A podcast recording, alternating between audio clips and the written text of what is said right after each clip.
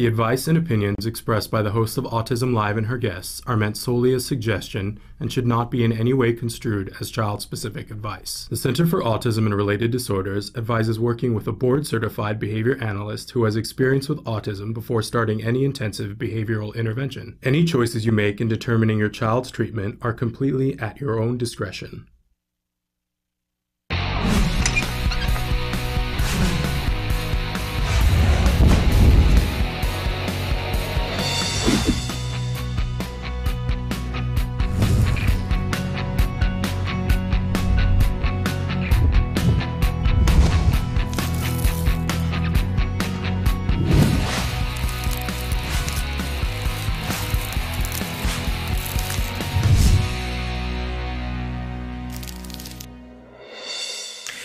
Morning and welcome to Autism Live. I'm Shannon Penrod. We are webcasting to you live from the Center for Autism and Related Disorders headquarters in Tarzana, California. Welcome. It's Thursday. So thrilled to be here with you this morning and a lot to cover this morning. Want to remind all of you if you're new to the show, this entire show is meant to cover autism from a 360 degree perspective. We want to be able to interact with you and to help you to get the information and the resources that will help you to accomplish the things that you want to do with whatever you have going on. This is such a huge, big, beautiful spectrum of, of a community that uh, it, you know, it's it's overwhelming sometimes to think about all the individual things that people need. Um, but we're here to help support, and that's a really wonderful thing. And this is a free resource for you. So not only do we hope you participate, but we hope that you share it with other people and let them know, hey, this is available to you if it can help you. And if there's a way that we can help you in a way that we haven't, we would love to hear more about that from you. So the whole show is meant to be interactive. We hope that you will participate. Emily's going to cycle through some of the different ways that you can get in touch with us here at the show. I will remind you that our homepage is www.autism-live.com. When you go there, there's a computer screen. It looks like a desktop. It's a lovely little desktop, much neater than mine uh, in real life. But there's a computer screen. Click on the little uh, icon on the computer screen, and you can be watching the live show or the most recently recorded live show. And then to the side of that is a big, long white box. You can put your cursor there and start typing. Hit enter, and it shows up here on my screen with just a short delay. And in that way, you and I can have a conversation, and you can also be talking to the experts that we bring in here um, every day we have different people, an array, a cavalcade of people that we bring in on the show, and they're all here to be able to. There's no child specific advice. We, we always remind you that. But when you write in and you're pretty specific about what you write in, they can ask you questions that will lead you to the next thing. So whether you're a parent teacher practitioner or you yourself are on the autism spectrum, we want to help you hook you up. I always think of it as like a switchboard, like you know which which uh, those old fashioned switchboards, the one that had the cords. Like where do we need to plug you into? Where who do you need access to? Um, you know, I and I always remind you at the start of the show that I'm not the expert at all. Oh no, contraire. Um, but I'm a parent, and when my son was diagnosed with autism at the age of two and a half I had so many questions and I was confident, just like, you know, gleefully and naively confident that those questions were going to get answered in a very simple and easy, easy way. And I'm reminded every day that uh, there's nothing simple and easy about getting the questions answered because our kids are all individual, uh, just as we're individual and we all need different things and our circumstances are different and how we plug it all together is different. So we need some individual attention on these things. So uh, I'm here to pay it forward and to help you connect. That's really what I want to do. And we do the very best we can at that. And when we stumble, I expect you to tell us and say, hey, I need you to do this, right? We'll do the level best that we can. All right. We like to start out every morning with something we fondly refer to as the jargon of the day. This is when we take on one word, one phrase, one acronym, and we try to make sense of it to, so that we can plug this word into our vocabulary and use it in a way that helps us to get more done, right? That's really what it's all about. It's not about just memorizing terms and being able to drop them and sound like, you know, that you know what you're talking about. Uh, it's about understanding these terms so that we can use them for the betterment of whatever we're trying to do. Okay, so the the acronym that we have today is one that we've been talking about a lot in the last week. It's BIP, or as some of us like to refer to it, the BIP. I don't know why. Uh, that makes me laugh. But anyway, the BIP. What is the BIP? So, our actual definition for the BIP is a behavior intervention plan. That's what the BIP stands for. Our actual definition, an action plan based on observations made in an FBA. Oh, this is where we go down the rabbit hole, right? One acronym takes the place of another. Uh, made in an FBA that outlines how a team will improve difficult behavior that is inhibiting a child's success in school and other environments. All right. Well, you know, the core of the definition here, not that bad, but if you don't know what an FBA is, you're like, I don't, now I don't even know. I, there's two terms I don't know, right? This is why we do this, everybody, so that we can then do a working definition. So let's look at what our behavior intervention plan working definition is. It's a concise plan based on child specific data for successfully managing challenging behavior. It protects the child from forms of discipline that are not effective, punitive, and random. Um, so, you know, we talk about the fact that there's two things we're always trying to do, right? And boy, Uh, you know, it isn't just autism. This is in life. We're trying to gain skills and get over hurdles, right? Things that are preventing us from being able to do stuff. And we put that in the autism arena, we're trying to build skills, same thing, right?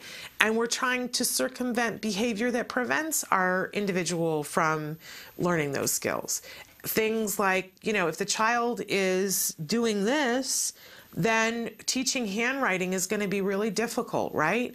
If the child is rocking and humming and we're trying to work on social skills, it's going to prevent them from being able to have the conversation and make the eye contact and make the friend, right? Not in all cases, but in some cases. We're going to have better odds of, of being successful at the social interaction stuff if some of this can be tamed. But we know that from watching the show that this rocking and the hand flapping and the lining up cars and the biting and the hitting and all these things that we consider challenging behaviors, they're there for a reason. There's nothing random about these behaviors. They're there for a reason. And, and in order to circumvent and get around these behaviors, we have to do some very specific things. We got to figure out what the reason is for this behavior. Because when we figure out the reason, and that's what that FBA does, it figures out what is the function of this behavior. Then we can be very, then the research is already there. Once we know the function of the behavior, research is there that shows this is what's effective. But there are several different components components to it, figuring out what we need to do before the behavior happens, what we need to do when the behavior happens, what we need to do after the behavior happens, and how we can fulfill the need of the behavior in a different way. So if I'm rocking and I'm hand flapping and I'm humming to calm myself down, we can't just say, stop doing that. That'd be cruel and it wouldn't be effective, right? But if we know that I'm rocking and hand flapping because I'm upset and I don't have the words to say, stop doing what you're doing, it's making me crazy, right? I gotta have some means of calming myself down other than this. There are lots more effective ways of calming myself down than this, although this works. Have you tried it? It does. But we can help this individual by giving them functional communication to be able to say, Can you stop making that noise? Either with a gesture on, an, on a pad, on a tablet, uh, or sometimes, a lot of the time, with spoken words, so that maybe that's what this person needs to do to calm down. It may be something more internal, not that you're doing, and we can help this individual uh, and but part of our intervention for the behavior plan has to include what we're doing beforehand, right? What we're doing during the behavior, what we do after the behavior, and what replacement behavior we're giving. That's what a behavior intervention plan does, um, and it's based on scientific. It should be anyway, based on scientifically proven, uh, effective methods. It's got to include that function of the behavior. It's got to include what we're doing as an antecedent modification. It has to include that replacement behavior. It has to include what our consequence strategy is if the behavior has happened after all the things that we've done. Um, and a consequence strategy for when the behavior doesn't happen, that there's a reward for when the behavior doesn't happen. So we've been talking a little bit about, because this is a really important component of any child's plan if they're having challenging behavior that's preventing them from the skill building. Um, and it's especially important in school because the information hasn't gotten down it hasn't trickled to the college enough college levels where teachers educators are learning about behavior intervention plans. So we get random stuff that teachers do that they go well i just decided to do this because i thought it would be effective. Well that's lovely right? Except it's not. It's not effective. It's not going to get the job done. And sometimes it puts our kids and other kids at risk. So, super duper important that we have well written behavior intervention plans that are based on scientifically proven evidence. Um, and the reason why we've been talking about this for a week is there's a new tool available to you online. It's the Skills Behavior Intervention Plan Builder. Uh, it's for professionals and for parents, and we encourage you to go check that out. www.skillsbehaviorinterventionplan.com. No, skills uh, sorry. Uh, nothing like being confusing. Anyway really important that you check that out. All right that's our jargon for the day. I thought it was worthwhile to go back and spend a little time talking about why this is so important. All right we always have a question of the day for you. And our question today uh, we want to know here we're at the beginning of the year and we've been talking about many different things um, about getting you help but really useful to us to know today what or who has already been helpful to you. What, you know, let's share some resources here. And when you write it on our Facebook, what you'll do is not only it's it's like giving that entity or that person a thank you for what they have done, but it also gives information. It's, you know, it's like a good virus that it spreads and other people go, oh, I didn't know. I didn't know that that could be a good resource. And it will help connect them to resources that they can use that might prove to be very beneficial for them. So write in and tell us. We'll try to have time a little bit later on to check in to see what some of the things are that have been helpful to you. Uh, all right, we always have a topic of the week, and you can probably guess our topic this week is all about getting hooked up with support. Uh, whether it's support for your teenager at, as they're trying to make friends, it's support for your three year old who needs to get OT and speech in, in, in conjunction with quality ABA, um, whether it's for you as a parent that you need to get some support because you're overtired, overwrought, overwhelmed right? Which is sort of par for the course, but we can't just go, well, that's the deal. There's nothing to be done about it. Um, and support for our young adults who are on the spectrum who say, I thought I had this figured out and now I'm, I've hit a wall. Where do I go now? I'm older. What do I do now? And many, many more circumstances that you can probably think of, but getting support in all the different ways that we need it. And I find that when we share resources, when we talk, when you say, hey, this helped me, and I share some of my resources and we're all getting in a conversation about it, somebody gets help. Somebody gets that much more support. So we continue to talk about that this week. We have some really lovely guests that are going to be with us. Dr. Adel Najdowski is going to be with us in just a few minutes for Real Progress with Dr. Adel. I came in this morning and I said, I know I emailed her what I wanted to talk about, and I can't remember what it is. I had to look it back up. Guess what it is? Memory. All right, how ironic is that? we had a good laugh about that this morning. Uh, okay, so we're going to be talking about memory, how memory works, how we build it, and how we work around when we have holes in our memory, because we all do, myself included. Uh, we've got some autism news today, a survey that we want you to participate in, and a little bit later on today, Science Beat with Dr. Jonathan Tarbox. We're going to talk about that prescription for ABA, about what's the right prescription and where did that come from? Is, is it just a number? That got pulled out of the air this 30 to 40 hours a week, or what's it based on? Dr. Tarbox is going to make sense of all of that for us, all of that and more, as well as your questions. So stick around. We're going to be back after these messages.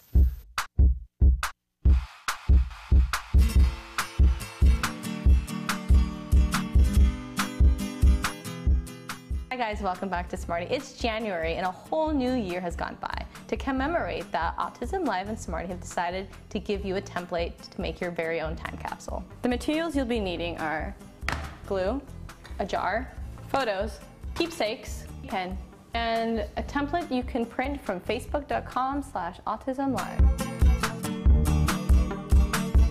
Here's the template that I printed out from our Facebook page. Depending on the skill of your child, they can do this independently or you're going to help them fill out all the questions.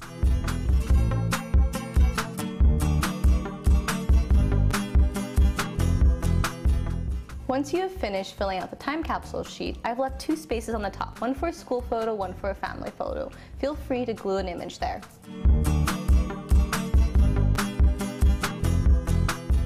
Now that I've glued the photos onto my sheet, now I'm going to grab my jar and start filling it up with all the things I would want to remember from the year that just passed. I would say include photos, mementos, toys, things that are going to be really important to you at this time and moment that you'll be excited to see later in the future.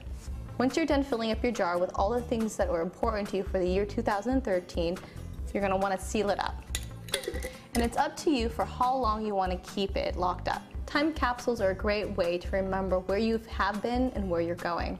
So I hope you really enjoy this activity and until next time, craft on guys. Can you see me flying by your side? Welcome back to Autism Live. Uh, we were talking just briefly about a survey that I want to let all of you know about. The Autism Society of California is pleased to release their 2014 California Autism Survey.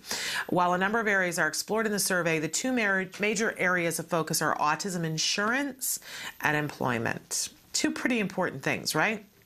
The survey will be open uh, from now through Wednesday, February 5th, 2014, for input by parents, guardians, and individuals with autism.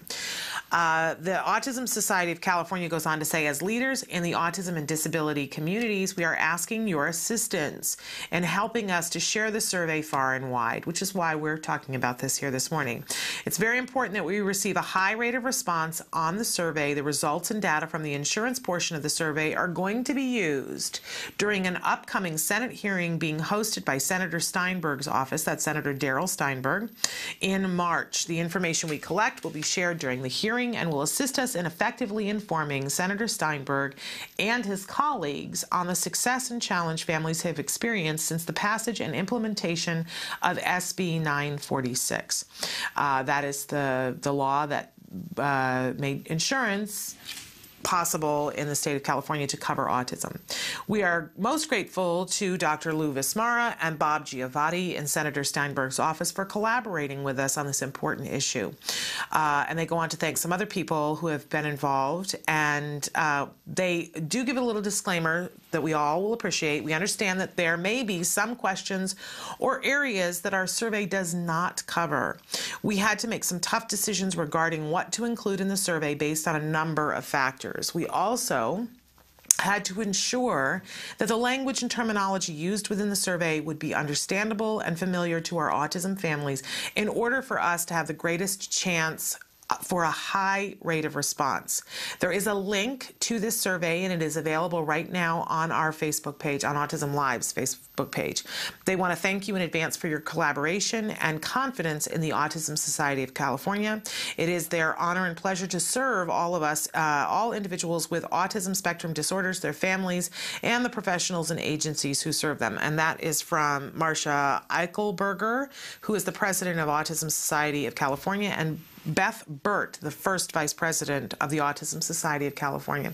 Want to encourage you to do that survey. Go to our Facebook page and you will see it there on our Facebook page. Click on it and fill out the survey. You will be helping to inform our legislators here in California about how this is working for you. We can't say enough about the fact that the squeaky wheel gets the grease, right? So we can all complain, but if you don't participate, you really don't have a right to complain, right? Let them know when people want to know your opinion. It's you have uh, and you have the ability to tell them your opinion. It is a wonderful thing to do. You'll feel better after you do, and you'll be a part of. I always say it's like Horton Hears a Who, the little the little who's that couldn't be heard until they sang together, and then they could be heard and change could happen. That's really what's true for the autism community. So use your voice. I, I always think of the the dad who came on this show and said, "I didn't find my voice until my son didn't have one." We, especially in the autism community, have uh, a really sacred, sacred need to use our voices to speak for the people in our community who could not, right? So please go to our Facebook and fill out this survey so that, very important, Senator Darrell Steinberg listens, right? So let's be heard. All right, we're going to take a break and we'll be back after these messages. Stick with us.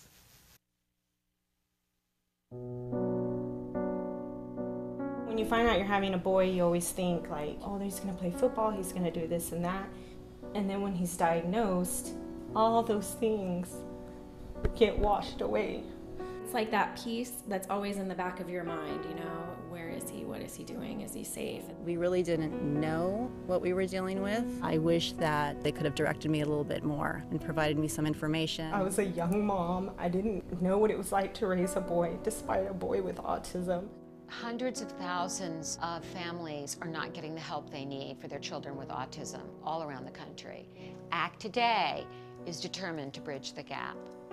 These families really have to go through a lot to get a grant. The application process isn't easy. The records, the diagnosis proof, they're really battling for their kids. So when we can give them a grant, it is so wonderful to see that they succeed in getting that help for their children. Our founder, Dr. Doreen Granpeesheh, is an amazing woman, and she is one of the world's foremost authority on behavior of children with autism. She's extremely knowledgeable, and she oversees every single grant we give. She is part of that process. People may think of autism care and treatment as simply schooling or therapy, but you know, we provide important safety supports, things like fencing, for example. The whole family's living in fear of that child running out into traffic. I recently delivered an iPad to a little boy with some of the apps that are out there for children with autism. Miracles happen. I got the iPad from ACT. From ACT, What yeah. did it say? Can you repeat that, Dustin? I got the iPad from ACT. We have helped so many military families.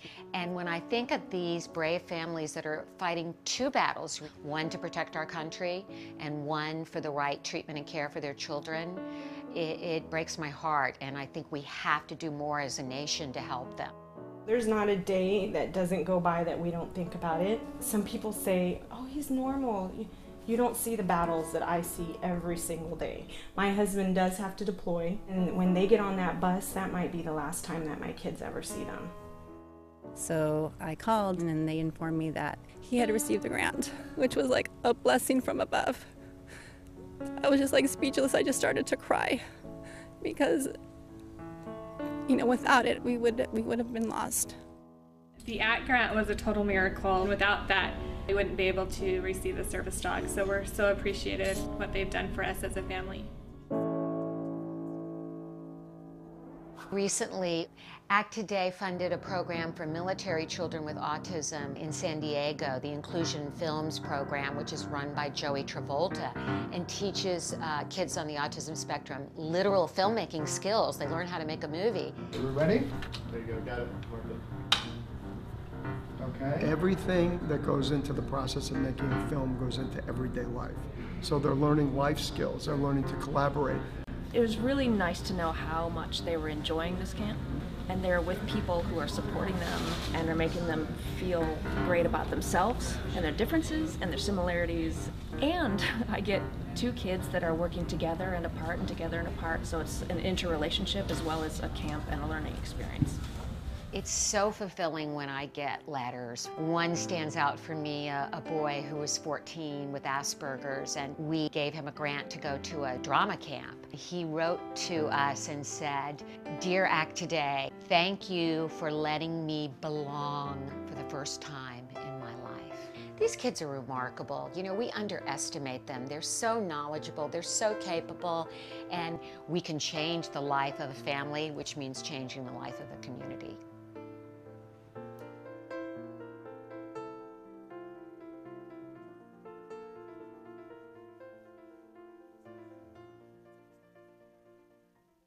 Welcome back to Autism Live. We have with us in the studio right now Dr. Adel Najdowski. We call this segment Real Progress with Dr. Adel. Welcome to the show. Thank you. So, uh, we've been joking about this morning that I couldn't remember what it was that we were going to talk about because it's memory. Uh, and that's Right. exactly probably why I wanted to talk about it. Uh, but I, I, we should say, first of all, that you are one of the co creators of skills and that there are lots of lessons in skills that have to do with memory. And there's, I, I know when I, uh, I got to do this lovely tutorial with you uh, for that went on for several months where I got an hour where I could ask you all kinds of questions, just really amazing opportunity in life. Um, and I was amazed to discover how many different kinds of memory there are. So maybe we should start with talking about the, all the different facets of memory. And then I want to ask you. You said you didn't remember what we were going to be doing today. So how did you finally remember? You know what I did was I looked it up on my phone to see because I had sent you an email about it, and so I went back and looked at the email to remind me. So that Okay. was that was my device for helping me. So we're going to come back to that later Okay. because that's part of the process when you're trying to have good memory skills is you have certain devices whether they be actual physical planners and things you're looking at Uh-huh. or ways of remembering things. Okay. So lots of different strategies. But um, overall, um, I would say um, when it comes to memory, there's the idea of short-term memory. So you're exposed to some information and you're immediately asked to repeat the information. Right. And um, then it becomes um, more long term if you now wait a long period, like let's say you are recalling something from yesterday or beyond or something like that, then Uh-huh. it would be more of like a long term thing. And then working memory would be um, what we do a lot of times, whereas we remember stuff and then we use that information um, in another way. So we like manipulate it or something. So for example, like if I was just working on regular old short term memory, I might say to you something like, um, you know, red cat horse or something like that and then say what did i say and then you would repeat it right red cat horse and so then that's just you using Right. your short-term memory but um, if i said something like um, listen to these numbers or these words red cat horse and then i said to you now say them backwards or say them in alphabetical order or something like that gosh. that's where the working memory comes in because and today I would fail. I'm like, ah, red cat horse. Wait a minute, horse. Wait, I got to put it in alphabetical order. No, really, that to me today, that's just where I'm at today. That I would go, ah. So that's what we're doing like all the time, right? Yeah. We're remembering information not just for the sake of regurgitating it or something, but for using it. Right. We manipulate it and put it into a different format or whatever it is. We do that a lot when we're just like managing ourselves in daily life. Yeah. Um, so, but then of course, when you're teaching memory, you got to make sure that you're not just um, focusing on one like aspect of things to remember. So, you teach them to remember things they've heard auditorily. You teach them to remember things they've seen. Right. So that's the visual. Um, and uh, There's like spatial memory yeah, too. like where things are located. Um, I'm really bad. Like I've always said, I'm really bad with um, remembering how to get places. Oh, interesting. When driving and stuff. Yeah. But there's techniques and stuff you can use. Yeah. Or like when you park your car and you don't remember where it is. Yeah. yeah. So yeah, you know that might go under the spatial category. But um, basically, I would say all of those terms are not that important. Like the auditory, visual, spatial. Episodic is another one, Mm. which has to do with remembering like events or uh, details about events in your life. Like you know when you went to Disneyland or something, and remembering the things that you ate and what you did and stuff. I don't think all that's really um, as important, except that you want to make sure that you're teaching all of them. Okay. And you're not forgetting to Well, and I think having a basic understanding of what they are, because we all have strengths and weaknesses within that, but understanding what they are so that you can look at it and see what the weaknesses are. I love in the film Recovered, which is about it follows the four four of the children that were treated at CARD and then catches up with them later when they're teenagers. There's a moment where the the little girl, um, the therapist, is working with her and trying to get her to remember. He tells her a story and then asks her what the name of the bunny is. I think it's like Peter Cottontail, and there is a moment you see this child struggling. She wants to remember it so badly, but she doesn't and it and it's and it's heartbreaking to watch because it reminded me so much i used to say that Jem was like a dry erase board that you could write something on it um, but the next morning it was gone. Um, and to see that portrayed and recovered, it really touched me deeply. And then to see her as a teenager, and I've now met and talked to Jana as an adult, and she's just a sharp young woman. Oh, yeah. And to see that a child who is not able in that moment, it almost looks like Alzheimer's. You know, if you have uh, aging uh, relatives that, that have that where they, you know, they just go blank, and you can see this in this five year old child, and your heart beats fast. Like, Yeah. oh no, how could this be happening? But there are ways to teach it. Yeah. Being able to remember something has a lot to do with attending. Mm-hmm. So you're not going to remember something if you're not attending to it in the correct way. So she could have literally just been sitting there and hearing like wah wah wah wah wah, and then what's the bunny's name? Yeah. I don't know. You know Yeah. what I mean? And that's where we have problems with like auditory um, problems of pro- they call it like auditory Processing. processing or like reading comprehension and things Mhm. like that. They can read, but they can't tell you anything they read about. Yeah. They're not attending to the things, the stimuli that are being presented to them in the correct way to be able to remember it. Like when we park our car and forget where it was, it's because we're not attending. But if we actually take the time Right. to look at the sign and look around us, and we're going to remember. Or when I don't remember how to get places, a lot of times that has to do with um, like I'm too dependent on my GPS or I'm too dependent on someone else in the car who I'm saying which way do I go and they go right, left, da da da, and I'm not actually attending and looking at my environment. You know what I mean? Okay, so one of the first things that we do is is strengthen the skill of attending. Then, Yeah. when we're working on memory. Yeah, so, um, and you give them ways to attend. So, for example, like um, things they can do to remember the information. And so that might be something like visualizing something. So, like, for example, when um, he was reading the story to her about the bunny, um, maybe if he could have taught her to, like, visualize the story, she would have remembered the name of the bunny. Interesting. Um, something that's to where she is attending to it, you know what I mean? right. Or like um, we rehearse things. So like if you're going to tell me something and I have to remember like a phone number, Uh-huh. uh, the way that I would attend to it to make sure that I remember it is to rehearse it over and over again. Okay. Or maybe I might even chunk it together or something, or come up with other sorts of strategies. There's like a bazillion different memory strategies you can use, like mnemonic devices Right. and um, different things like that. But But different all things of that are work to for do different with making sure that you're attending to Yeah. the information. Yeah, but different things are going to work with different people. So it's never a, with memory. It's never a one size fits all. But I but I feel sort of like there's a toolkit, and we can pull tools out and say this is how we can help this individual to be able to remember what they need to remember to lead a happy life. Yeah. Yeah, pretty pretty impressive. And I I. I, I think it's a fascinating field, and maybe we should take a break and come back and talk about just some of the mnemonic devices because you said we were going to come back to how I helped myself to remember what it was we were going to talk Okay. about. So let's do that. Let's take a break, and we'll be back with Dr. Adel Najdowski. The live feature is open if you have any questions about memory or something else for Dr. Najdowski. Stick with us.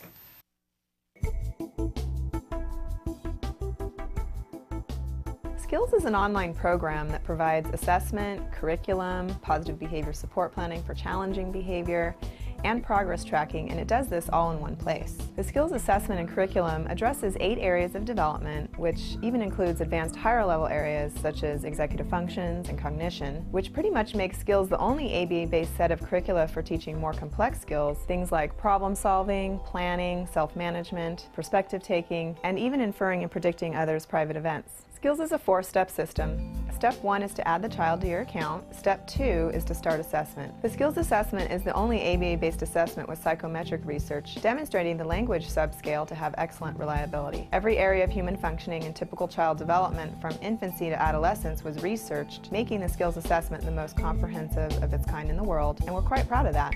Skills is easy to use. Simply click Start Assessment and begin answering questions. Or simply type in a keyword, find specific activities to assess, and add activities to treatment. Step 3 Choose Activities. Once you've completed the assessment, Skills selects from a pool of 4,000 activities categorized by age, level, and skill type to provide you with exactly those activities each child needs. Start by choosing a curriculum, then a lesson, and finally an activity. Click the information icon to view prerequisites, ages in which targets develop, examples, and IEP goals. Click the video icon to watch a short video. Once you've identified an activity you want to teach, adding activities to treatment is a snap. Step 4 Start treatment. Here you can access customizable activity lesson details, add your own customized targets and exemplars, and edit an activity status such as introducing or mastering it. You can even print handouts such as worksheets, tracking forms, visual aids, and other materials. Skills also offers multiple progress charts mapping curriculum progress, lesson progress, and cumulative number of activities and targets mastered over time. The Skills Language curriculum is categorized by verbal behavior type so that users can identify progress for verbal operants, such as echoics, mands, tacts, and intraverbals. Skills is one of the only programs that provides the ability to write behavior intervention plans, or BIPs, for challenging behavior. With just a few clicks, the outline of the behavior intervention plan is written for you and ready to be printed and implemented. You can learn more about Skills today and get started by visiting us at www.skillsforautism.com or you can call us at 877 975 4559. Skills. Progress starts here.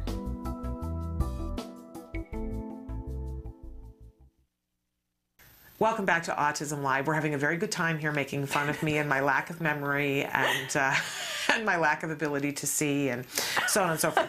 But in any case, uh, it's all good. Uh, it's all good. We're here with Dr. Adel Najdowski, and we call this segment Real Progress with Dr. Adel because she helps to hook us up with things that make sense that we can really, you know, put put some uh, elbow grease behind and, and, see some progress. And we should mention that she is one of the co-creators of Skills. We've been talking about memory today and, and sometimes my lack of ability to access my memory. But before we went to break, we were mentioning, because I couldn't even remember, I had asked her uh, earlier this week to talk about memory and then I couldn't remember what I had asked to talk about. Irony. Um, but she asked me how I ultimately remembered and it was because I went back to my phone and re-looked up the email that I had sent to her so that I could look at it and go, oh, right, memory. That's what we were going to talk about. Uh, and we, we were talking during the break about how many different ways there are to remember things, that we yeah. can help ourselves to remember things. And it's very individual sometimes, but there are some things that are sort of, you know, socially acceptable that we all kind of know. Uh, we were talking about how to remember the colors of the rainbow over the break. Uh, I remember from a kid saying Roy G. Biv. Now, is that the same thing that yeah. you did? Now, I don't know why Roy G. Biv is any more of something because you had to memorize that, right? It's not something that just. Right. But earlier I talked about how, like, when you're trying to remember a phone number, you might chunk it together. Like, even yeah. saying something like, um, 783 instead of 783 for some right. reason. Isn't that more helpful? It is in remembering? more helpful, yeah. Um, so Roy G. Biv is the one thing you had to remember, but that's better than having to remember like all the different colors. Yeah. And does everybody you know, know this because it's Roy? So the first color it's red, and so and then uh, O is orange, then yellow, uh, then it goes green, uh, then blue, indigo, violet, so that you can remember. Uh, you know, I think it's funny. I'm, I'm starting to do piano again. I haven't done piano since I was like I don't in sixth grade, and I remember for the the top clef, every good boy deserves fudge, but I can never, I can't remember what the one was for the for the bass clef. I, I like I, I need somebody to tell me. If somebody knows, write in and tell me because I can't remember what the mnemonic device is, so I can't remember. So these uh, are great strategies, though. You've come up with acronyms. Yeah. I know. Um, uh, people sometimes will come up with a song to remember something, yes. Um, or they might like tie a string to their finger or to their purse or something if they want to remember to do something.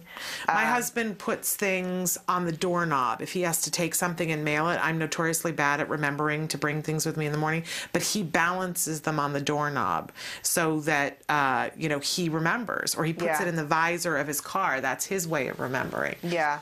And I know a lot of people have gotten accustomed to making to-do lists. Yeah. I don't even know when I think I started doing that when I was in high school or something. I used to just love to sit there and write out my to-do list. Yeah.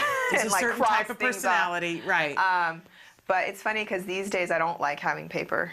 Yeah. And so to help me remember things, I rely on my phone. Mm-hmm. And I think that it's totally acceptable that when we're teaching children with autism, that they have things they would rely on. We don't have to expect them to just remember everything. It should be like what everyone else would be doing. Yeah. And if I have to rely on my phone for stuff, then it's totally fine for them too. So A we have to be good point. realistic on what we're expecting them to actually remember. A really good They can be dependent on these things if that's what everyone else is dependent on. Why? Just Absolutely. Let's do that. So that's how you've ultimately remembered what we're talking about today, as you looked it up in your planner. yes. Right.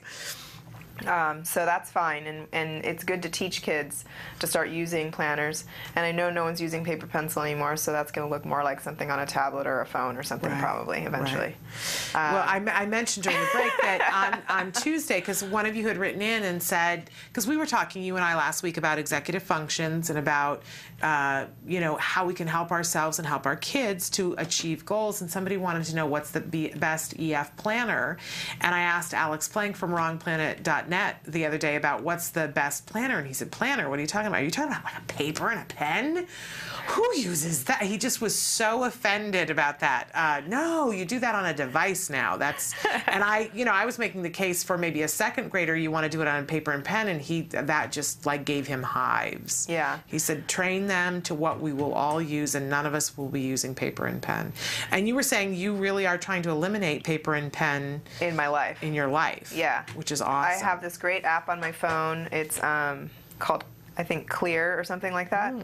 And it lets you make lists. And Mm. you have items, and you can move items around in the order of the list, and you can cross them off, and you can bring them back, and you can get rid of them forever. And you can. So I have every kind of list.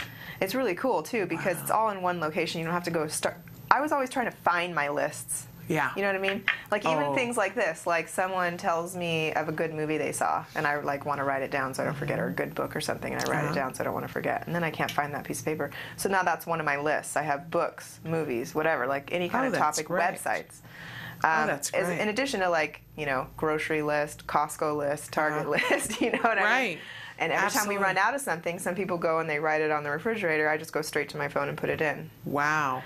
So We- I always have it with me too. You don't We've been using notes on our iPhones, and my husband has an iPhone, my son has an iPhone, and I have an iPhone now. Just a couple of months ago, we all went to one, you know, type of device, um, and my husband signed us up for the cloud to store information. But so our phones are all connected, so we didn't realize that at first. And I'll take a Oh. note, and everyone sees that. in, in a in a meeting, you know, I'll take a note and write something down, and I put it in shorthand that I can understand, and I would just save it, and I didn't realize that it was sending the note to my son at school and my husband at work, and then I would get these strange messages, and I would go, "What does this mean?"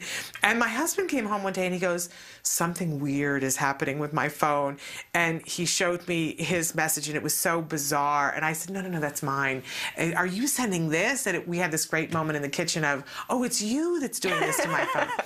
um, so that would be great because then I could ha- take notes and they wouldn't necessarily see them because especially during the holidays it was rough.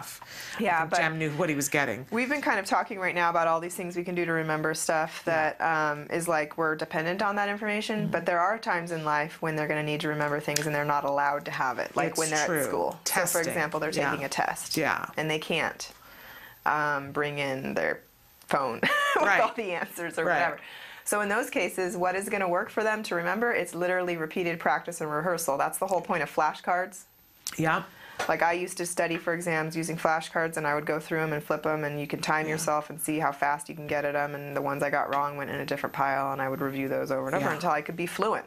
So you're literally just training yourself to fluency of remembering something through rehearsal. And the great thing is now they have apps that create the flashcards and, you, and it'll go through and quiz you, and then it will store the ones that you've got wrong in a, in a separate thing and quiz you twice as much for those. It's crazy the apps that they have for those kinds of things right now. Yeah. Uh, so, uh, you know, if if you're studying something, you can go online and see if there is an app for it that does the flashcards for That's it. That's cool. I like that. It is amazing. You know, there's actually uh, all kinds. Is it on Quizlet? I think that they have uh, ABA terms. It's one of the best places to find definitions for ABA terms, and it's other students who are studying to be? BCBAs who made flashcards and they share them on Quizlet. It's actually That's amazing. It, it's it's uh, very efficient. I used to. What's the big It book? Is it me Cooper forever and just Cooper? to write my flashcards. Oh yeah. Um, Cooper, Heron, and Heward. Yes, I so I used to have to borrow that from one of you when I was going through and finding jargon and have it get approved and all and all these different steps. Quizlet. And I go to Quizlet and I cheat uh, to see what some of the That's definitions are. I still have to get them approved, but um, but in any case, but it's much easier than getting out this big book that weighs 300 pounds. I'm exaggerating, but uh, huge book, right? it's not 300. It's a textbook. uh, anyway, so uh, but repetition and fluency are key towards those kinds of things, and that helps to move it from short-term memory to long-term memory, perhaps, or longer-term memory. Well, I mean, it can get you to the point where you can remember it a few minutes from now, a few hours from now, and maybe tomorrow for the test. But the mm. truth is, is that when you don't rehearse something for a while, you might still forget it. Yeah. I know, for example, I used to actually be fluent in French because I took it for so many years in school, and I was so proud of myself. I could say anything I wanted, and it was just amazing. And now, if I try to speak French, I actually end up speaking French and Spanish at the same time because I took Spanish later and I, mix them together. I actually suffer from the same thing, but it was the reverse. I was fluent in Spanish, and I took a French class, and it's over for me. Yeah. So obviously, it's something you work at. Your memory, like being able to recall information, uh, is something you work at. And the more that you're involved with the information you need to recall on a repeated basis, and you have repeated practice and rehearsal, then the more likely you're going to always remember it. It's going to become just kind of a fixed part of your repertoire. But the less that you do that, then you're going to start to forget. And I think it's important to anchor stuff in, in some sort of reality. If we want our kids to learn something, it's important for, if, if we want them to stay in, it's got to be important to them. It's got to be relevant to them. I know right now, I, I'd mentioned to Dr. Najdowski, we're working on state capitals with my son. Okay. And, um, and we knew it was coming up and uh, in fifth grade, and we tried to prep in the summer before on some things and he and I went on a road trip and any time that we stopped at a state capitol eh, we were you know driving through and, and anytime we were at a state capitol we would stop and get the postcards and talk about what's unique to this place and you know um, so those states he doesn't have a problem remembering Yeah. uh, at all because there's an anchor for him. It's personal to him. He can visualize not just the map, but what it was like when we were at the rest stop, Yeah. what the postcard looked like. He's got more things to pull from. So you want to hear something really interesting on this? Yeah. Is that um, yesterday Dr. Kimberly Berens did a webinar for us for the Skills Yes. webinar series, and um, she was presenting on reading comprehension, and she was showing um, some data of how she was getting these kids to be fluent with. Um, basically relating things so she was really focusing on teaching them the ability to relate stuff through language uh-huh. And um, she didn't even focus on reading comprehension but she got them to where you know she could give them a picture of something like let's say you know um, a motorcycle and a horse or something and then they would describe how those things are similar and different and all the different categories that these things can be in and different stuff like that. And just this ability of relating and classifying and everything like that and it just really um, like skyrocketed that ability. And then once they could relate all of a sudden without any direct training when they were reading they were comprehending what they were reading and what i'm guessing and who knows because the research needs to come out Right. is that they were probably relating to the text Yes. they learned an ability to relate to things and that's really useful for probably remembering things too Absolutely. is relating to it Absolutely. I can only recall because you know I used to teach. I used to be a classroom teacher, and um, I was teaching a seventh grade English class, and there was uh, a young man who was in the class who had been written off by a great many people. And you want to talk about challenging behavior, and this young man did not have autism, uh, but he had some issues, you know, and could be violent in the classroom, and he was belligerent, and he was not going to learn. It didn't matter what you did. He couldn't read. We were in seventh grade, and he could not read, not a sentence. And and we were reading one of my favorite books, A Wrinkle in Time. And I was just so determined that this young man was going to at least appreciate this, uh, you know, whether he could whether he could read it, but by the time we were done, or he could just listen to it. He was in some way he was going to take this novel on and he was going to understand what it was. I was determined. Right? You wanted him to comprehend what he was I being yes, read. Uh, Yeah. but but more than just comprehend, I wanted it to be personal to him. Okay.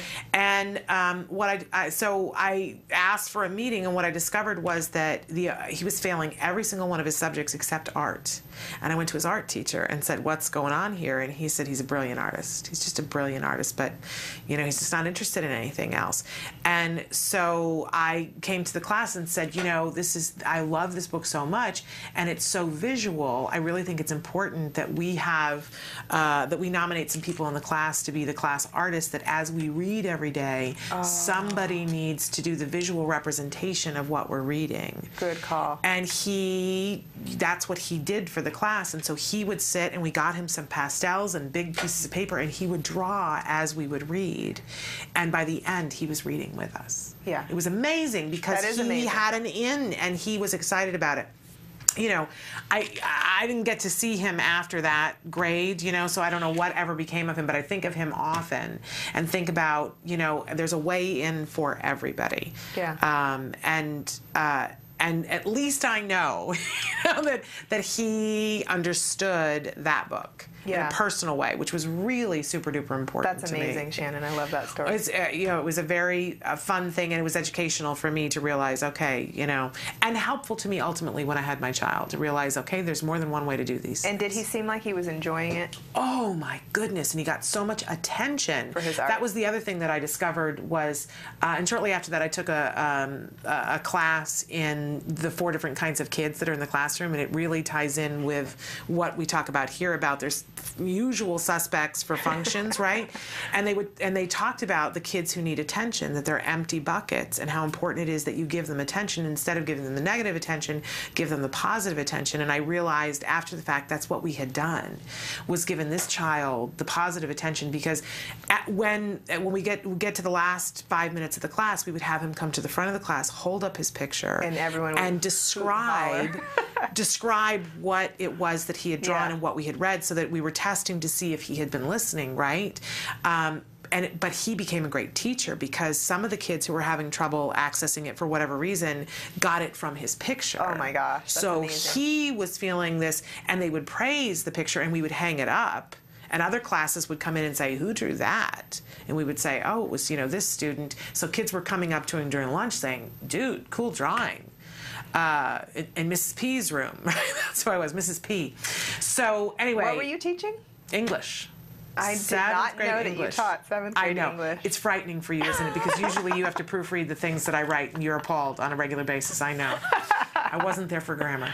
Uh, hilarious. it is hilarious. In any case, we should take a break, and then we're going to come back uh, and talk more with Dr. Del Najdowski. So stick with us.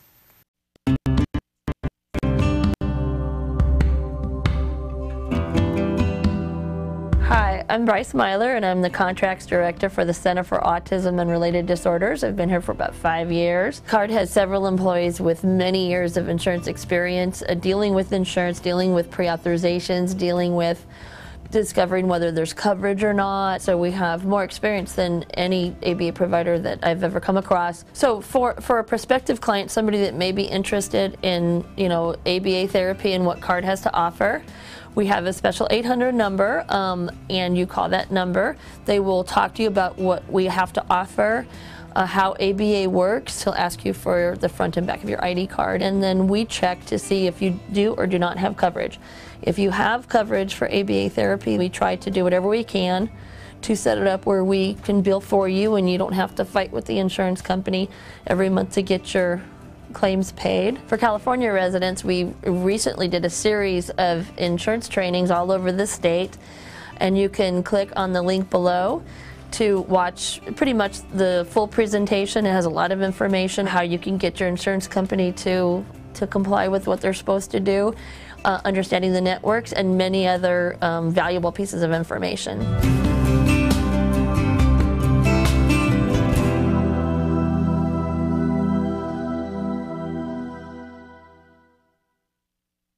Welcome back to Autism Live. You know, from time to time, we like to ask our experts questions that you guys have written in. And so, our question today, we have Dr. Adel Najdowski with us.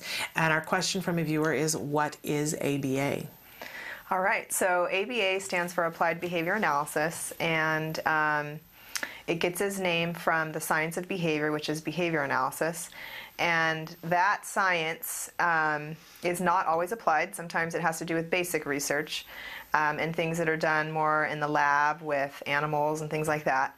But once we get into applied behavior analysis, then it becomes um, using the science of behavior towards meaningful um, things in our environment that everyone would pretty much socially agree are meaningful and um, that need change. So this could be anything. Um, since we're looking at the science of behavior, it's any behavior. It could be someone needing to quit smoking, lose weight, um, going into organizations and helping them to increase their productivity of their employees. Um, you name it, if there's a behavior that you're trying to increase or decrease, that's basically what it is. And so um, ABA is not synonymous as autism treatment, although you will read a lot of times um, ABA treatment for autism Mhm. everywhere, and that's that's okay. It basically means we've made ourselves on the map as a, a um, application of a science that's very relevant for a particular population, but remembering that it can be learned to teach anybody anything. Um, and oftentimes, too, one thing I want to note is that I've heard people when they use the term ABA, they'll use it synonymously with um, DTT, which is discrete trial teaching. And so they might say something like, oh, I, I don't like that ABA stuff. Um, I tried that and it didn't work with my child, or something like that. And it's just sitting at and a table. What they are um, actually referring to is that someone who was implementing bad ABA Mhm. and just did DTT, sitting at a table, trial after trial, um, the same thing over and over again. And it was very rote and it wasn't flexible, and they didn't add in other teaching procedures that are within the ABA umbrella. So DTT is only one uh, teaching procedure within the ABA umbrella. There's many others as well, um, and um, so that's one thing to be a little bit careful of when you're thinking about ABA and what exactly it is. You got to have quality ABA. But uh, when you have quality ABA, it's been shown time and time again scientifically to be very effective at creating progress with individuals who are on the autism spectrum. Oh yeah, there's a lot of research on that, and um, I would say probably close to a thousand studies now at this point that um, show that ABA is effective at either teaching them something or um, helping to eliminate some challenging behavior that they're exhibiting. Important information. Thank you so much for answering that. We are uh, going to say goodbye to Dr. Najdowski, uh, and we are going to take a break and go to the A word. This is the ongoing documentary being made at the Center for Autism and Related Disorders, following a little boy, Jack Riley, who is getting early intensive behavioral intervention in the form of quality ABA therapy. And this particular episode, we've gone back to the very beginning. There's over two years now of episodes on their YouTube page where you can follow Jack Riley as this intervention takes place. Uh, but this is the second episode, way back at the beginning. So the family hasn't actually welcomed a therapist to the house yet, and we get to see a little bit about what they're feeling as they've had to wait for the therapy to start and what their hopes are, what their fears are, what page they're on. It's a very emotional episode, and we uh, have to say we we thank this family for for giving us an opportunity to drop in on their lives to see what happens. It's very inspirational. But this this is back at the beginning, so take a look. This is the A word.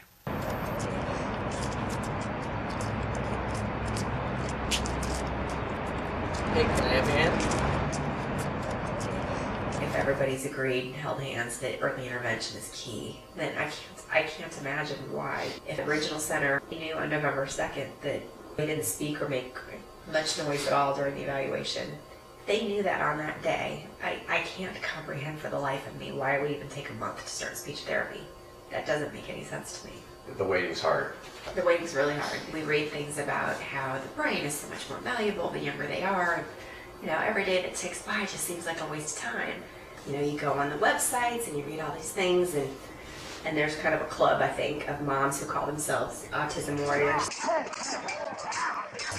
And I hated that word when I first read it. I hated it. I still do. Because I don't, you know, there's a lot of things I wanted to fight for, but I didn't really have to fight for autism. Yeah. It's okay, man. we're lucky in that he sprints to mom. Okay, this is how my son reacts to me coming home. Oh, Jack Riley. Hi! Mommy's home! Mommy's home! Hello! When he sprints to me when I get home, and uh, and he he kisses you and hugs you. Where's my son? One of the first people that I told when we got the diagnosis was a good friend of mine who knew somebody who had a, an adopted son who has autism. And had not only fought the fight, I mean, talk about autism warrior, this woman founded a whole foundation and was extremely active and extremely knowledgeable. And my friend put me on the phone with her. She was the one who turned me on to both ABA and to CARD and to tell me how valuable it was. And we're very grateful for it because Yes.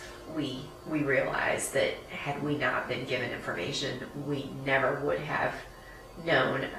The regional center would not have recommended that for us. So it, it, it required us to really, really push to get what we wanted. And I didn't know even until I asked the question if I had a choice. I thought this was great advice. Don't ever feel at, that you're at the mercy of the regional center because they're paying for your services. She told me, you're paying for your services. They're using tax money to do this and you've paid taxes. Intake at CARD was actually a much more pleasant experience than the regional center evaluation. I think in part because we'd been through it once and, and it wasn't as scary for us. It was a good experience for us because we felt like our son was himself. He had all the same things going on as far as autism is concerned, but he was still bright and happy and affectionate. I felt like he showed them both his, his good sides and, and the sides that he needs to work on. So for us, it felt good because we felt like at least people were seeing what we see. I felt maybe for the first time that they got it, that it's like, okay, um, he he is this way. This is what he's got going on, but we we can make this better. At first, it was exhausting to think that every single thing was a teaching moment. That every single thing that he did, and I know that you know, I would say something to him, and he'd be like, "Really? can we just feed him? Can we just feed him dinner, and we don't have to worry about it?" But now even that's not as exhausting because it's sort of starting to become more natural for us, Mhm. So that it doesn't feel as awful. But I remember feeling guilty just for be, be with him all day and then, you know, just sort of sneak the TV on to Sports Center in the afternoon and he's playing with his Legos and I just back up and lean against the sofa with him between my feet. But I wasn't really watching him. I would just try to watch Sports Center for a few minutes and then I'd always feel guilty and, and uh, try to get over that. so No more guilt.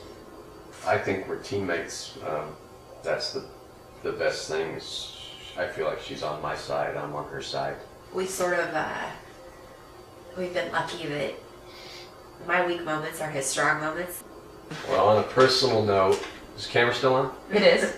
On a personal note, um, I would be lost. Um, she she really dove in, and I mean I've googled autism, and I still don't understand it until she explains it to me.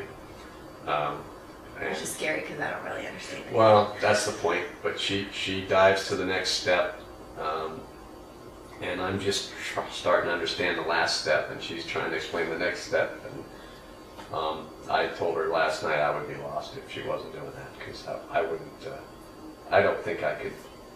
Sometimes I'm reading these things and and uh, it just floats over me because I'm I go numb again reading about it. Well, I think in, in, in fairness, I, I think one one person in each family has to take that role because I don't think you can both drive. I think there's always somebody in every family who just takes takes that role. Yeah. If somebody takes charge, take a back seat. That's that's the moral of that. That to me.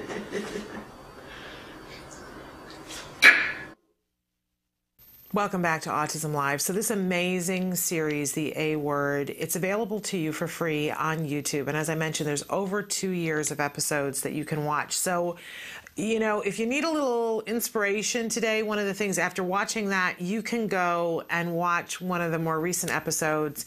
Uh, I don't know whether the last episode that came out was when we actually went to the zoo with them. Uh, that the dad, Mike from the A Word, and Jack Riley, and myself, and Jem, and Emily came with us, and Suzanne, who makes Smarty, we all, and the therapist, Jessica, we all went off to the Los Angeles Zoo and spent an afternoon with the boys there as they checked out the animals and had a great time. It's really amazing to me to see how far Jack Riley has come, and I and I know that if you are having difficulty explaining to a, uh, another parent uh, you know, to your partner saying, this is why we need to do this, this is what it looks like, this is what they do, this is how it makes the difference.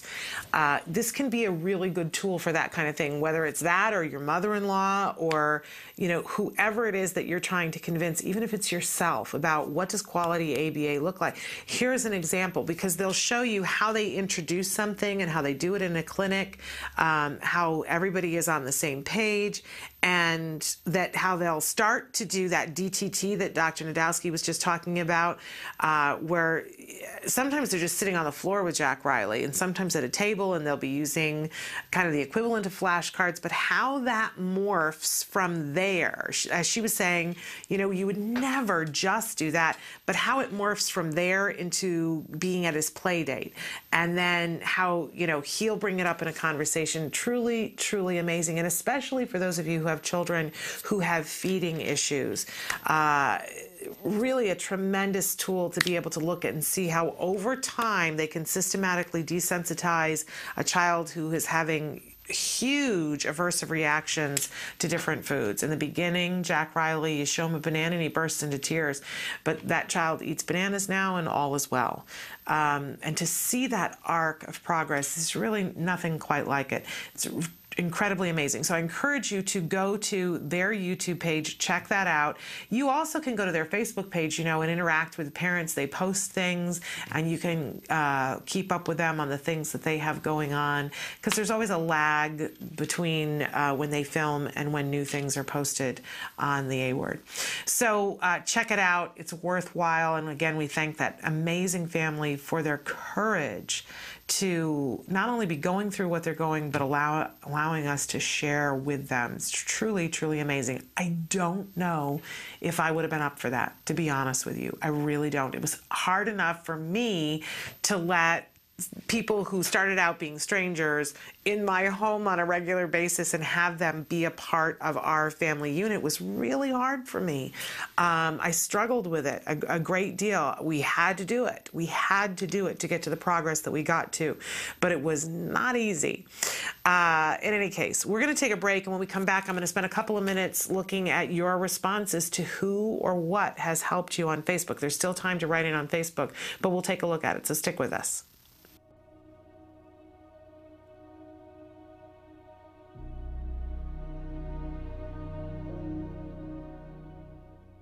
Hello, fellow activists. Last week I introduced you to step five of the 10 steps to empowerment shore up spiritually. Let's talk more about finding ways to do that. How to find out what lifts your spirit, feeds your soul, and make it a practice. That practice is different things for different people. It could be the practice of meditation, of prayer, of community worship, or serving others. But it's the practice that will give you hope and faith and strength for the journey ahead for the marathon journey of raising a child with autism. I get inspired every day by the families of children with autism that I come into contact with, like the parents of the nonverbal child who have not given up hope that that child will speak one day, or the grandparents who should be enjoying their retirement but instead are joyfully raising their adult grandchild with autism, or the mother who is fighting for services for her daughter while her Marine husband is fighting a battle to keep our country safe. They all inspire me. My grandmother, Diddy, who is an angel who still guides me every day, had this quote inscribed in her Bible I sought my soul, but my soul I could not see. I sought my God, but my God eluded me. I sought my brother, and I found all three. I think I'm finally starting to grasp the meaning of that. So feed your soul, lift your spirit, and until next time, keep the faith.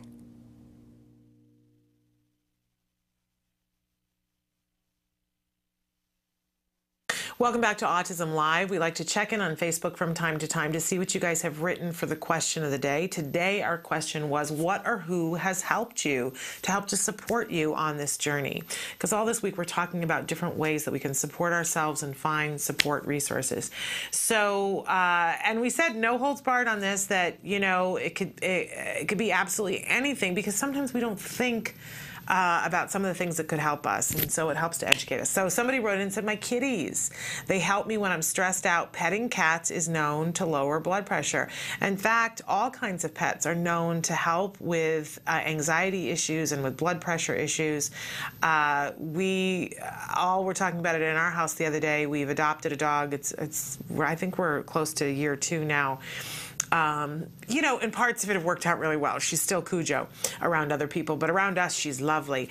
And it's it's great in our household that we all have to come in and take a moment and pet the dog and be with the dog and, and appreciate her throughout the day. She demands a certain amount of attention in a loving sort of way, but that is a stress reliever. So having a pet, and even, you know, you can't pet a goldfish, but uh, studies have shown that it is a good thing for people to uh, have something of that nature to take care of. And there, by the way, there are lessons and skills about teaching a child how to help to take care of a pet.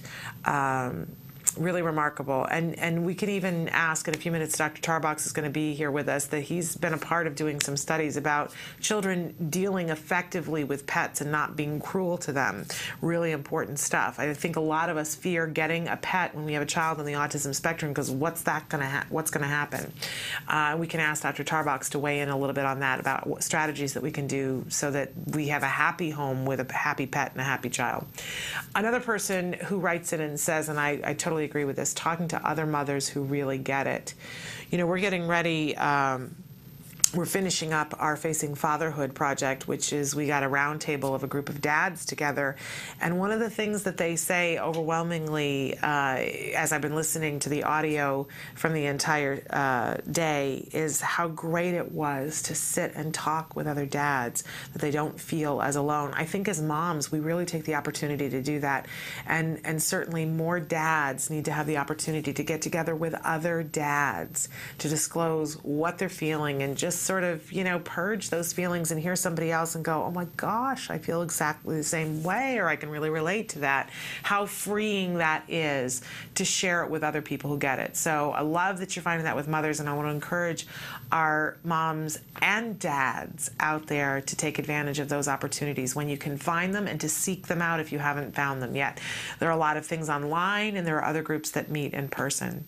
And another person says that my family has been a great support to me and my autism consultant, Allison. She's the best. We love it when you give a shout out to somebody. Allison, wherever you are, whatever you're doing, you're really helping this family, and that's an amazing thing. And sometimes one person truly can make the difference. All right, we are going to take a break, and we're going to be back with more Autism Live after these messages.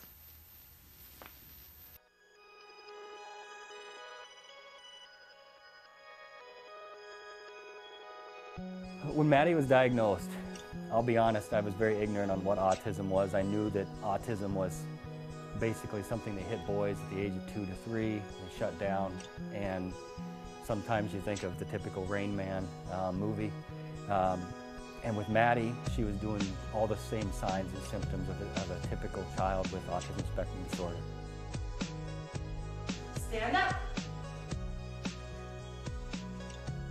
She didn't even acknowledge us coming into the room. Um, she had barely any eye contact. Um, she didn't interact with her sisters. She didn't really do anything. She just basically lined up her toys and that was about it.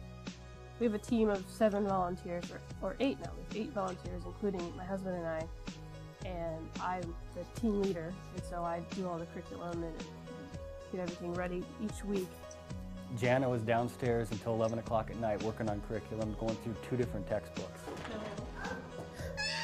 And then we, as a group, meet on Monday nights, and we would go through what the curriculum was from Jana. And a lot of times we would go, well, how exactly do you do that? How do you sit her at the table and, and do this trial base? What Skills has done for us, it's, it's taken that away from Jana trying to figure out the curriculum for one. She can go down, or on our, even our laptop, and she can sit down and through all these questions, it comes up with the different programs. At least for me, it was a relief off my shoulders. I was worried that I might be missing something, um, missing a curriculum that maybe she needs to know. Where skills, they have every every possible thing your child needs to know from zero to seven. They have a program for that. What noise is this?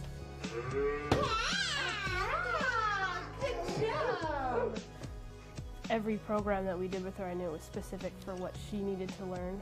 Because before skills, it was a lot of, okay, well, is that really age appropriate for a two-year-old? You know, because it's not generalized. It's anywhere from zero to seven. This is what your child needs to know. In most in most manuals, you'll find. Um, but for this, okay, yep, she should be learning this. And no, she's not four yet. She doesn't need to know that yet. We are so fortunate that Jana was able to attend a conference put on by CARD that opened the door for skills and that um, there's no looking back for us. We started using the program in November. It seemed like by January something just clicked and she has completely kind of came out of her fog that she was in for quite a while. I have never read a documented case on any child that has not benefited anything from applied behavior analysis. And uh, now with this new skills and being, you know, like the E version of ABA, I can't imagine it doing anything harmful to their child. It, it's nothing but exponential growth for us. To see her now, it is, it just blows us away. We call her our little miracle child because um, in seven months' time, she has just blossomed into this normal, functioning child. And suddenly, we joke about it all the time, like suddenly we have twins. If you're even thinking about doing it, do it. Because the absolute worst thing you can do is do nothing at all. And even if you use this program and it's just a single mom or a single dad working in the evenings with their child, this program is going to benefit them. It's, it's going to show you where they are, it's going to show you where they need to go, and it's going to show you what skills and how to get there. It is an online book on how to help recover your child.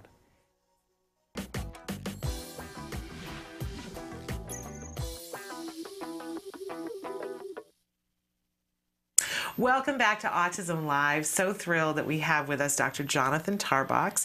He is the head of research and development at the Center for Autism and Related Disorders and the director of the Autism Research Group.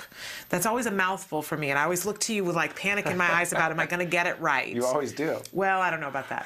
I think there have been weeks that I didn't get it quite right, but it, very impressive uh, the things that you do, and we appreciate you taking the time to come and be here with us and letting us pick your beautiful brain.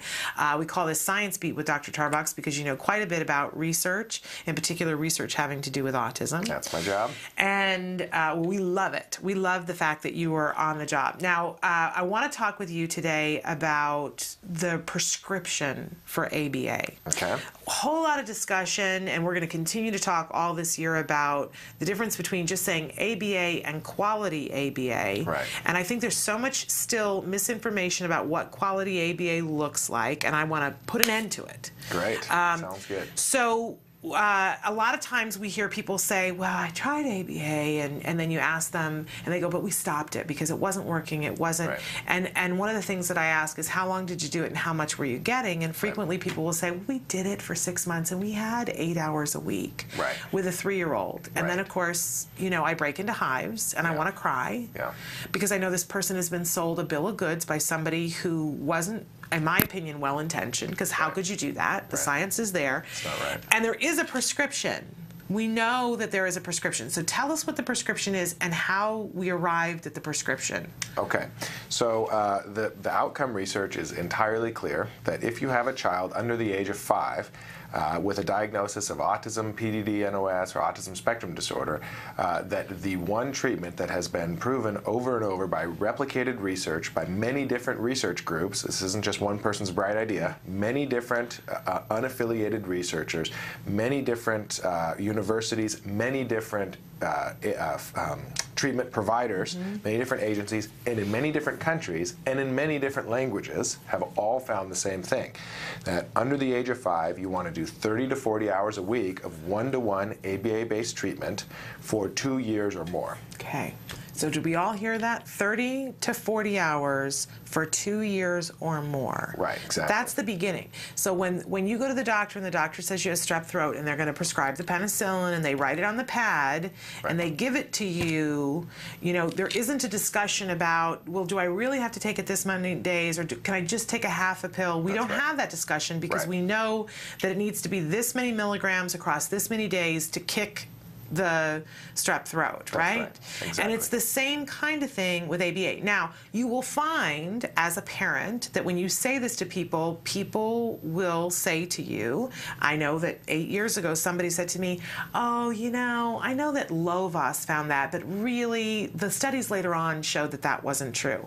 And That's I mean, not correct. right. Yeah. And I and I, you know, had somebody working with me that had given me at least three other studies that I could say, what about this? What about this? What about this? But that was eight years ago. Right. Now, There's yeah, since There's so 2005, there's been many other studies that have that have found the same results, and even used more sophisticated measures of outcome than the Lovaas study did, and are finding very very robust effects. So, so if somebody says to you that hasn't been replicated, you can say that's not true. That's incorrect. But you don't even have to rest on that. There are studies that you know, like I, I had the three to go with, but there are so many more that you could go in with and say, here's this, here's this, here's this. What do you have? That's right. that shows that eight hours is effective because that will be cricket, cricket, cricket, no, nothing, right? In fact, there has been one study by uh, Sigmund Eldevik in Norway um, who specifically evaluated 12 hours a week of ABA Mm-hmm. therapy and found that the children did make some gains. They, they learned some stuff, um, but not very much more than the control group who did not get the 12 hours a week. Um, and they, even the authors said, this probably is not clinically significant. You know, they made a little bit of gains, maybe better than nothing, but this is not treatment for autism. Okay. Uh, well, really, really important. Tell us where we would go to find the studies if we if we need to go into an IEP or we need Right. to go to our insurance provider or we need to go into somebody's office and say eight or ten hours isn't going to get it done, Right. uh, and we want to have that backup. Well, they can email Autism Live, Okay. right? And then they can always get in touch with me, or they can email me directly, Okay. Um, and I can forward them the PDFs of the studies. So we can help you Absolutely. to have those studies if it's something that you know you're dealing with somebody who just is. I think sometimes people learn something. I, I mentioned this the other day that you know my grandmother was told that you put butter on a burn. Right. Right? And then her daughter, this is my great grandmother, and then her daughter was told that too. But at some point in my grandmother's learning, she found out you don't put butter on a burn. So she knew that. But my grandmother, you know, died at like 92 years of age, and she still believed you put butter on a burn, and there was nothing you could do to convince her. Right, right. Right? Some of these people are going to tell you information and they think it's true because it's what they were told in 1991 Right. uh, it's no longer you know what is understood to be the truth now Right. science has moved beyond 1991 That's right. And I would say, you know, a lot of parents, and actually not just parents, but a lot of treatment providers, a lot of teachers, a lot of uh, SLPs, and so forth, say that, um, you know, well, and especially parents, you kind of know what's right for your child, and that is your responsibility as a parent is to determine what's right for your child, right? Of course. Right. So even if you go to a medical doctor and the medical doctor gives you a prescription, you do still need to think about that carefully, right? That's and true. evaluate that, right? You don't just blindly do whatever the doctor says. However, um, people, um, when it comes to ABA treatment, and actually just treatment for autism in general, parents, uh, we, we often still hear things like this, like, I know what's right for my child, and I don't think, it just doesn't feel right to have my child do so much intensive one-to-one work all day, every day for years. That's just not right for me. That doesn't feel right. And of course, that's your right as a parent to make that determination. Um, but I would say, um, let's try to step back emotionally a little bit and replace autism with any other major problem that needs to be solved in society Yeah. and ask yourself is that you know is that the main way that you're going to make the decision is how you feel about it so like if you need to build a bridge how you feel about the bridge is that the most important thing, or is it the hundreds of years of engineering that tell us how it actually works to build Right. bridges, right? Right. Um, and so the, the personal feelings and the emotional investment is critically important, but it's, at the end of the day, it's probably not your best indication of what's actually going to work for your child. Uh, the same thing goes for a broken arm. The way that you feel about it, it doesn't. It's at the end of the day, it's not the deciding factor of how you're going to fix it. You go and fix your arm the way that hundreds of years of research has shown arms can be fixed.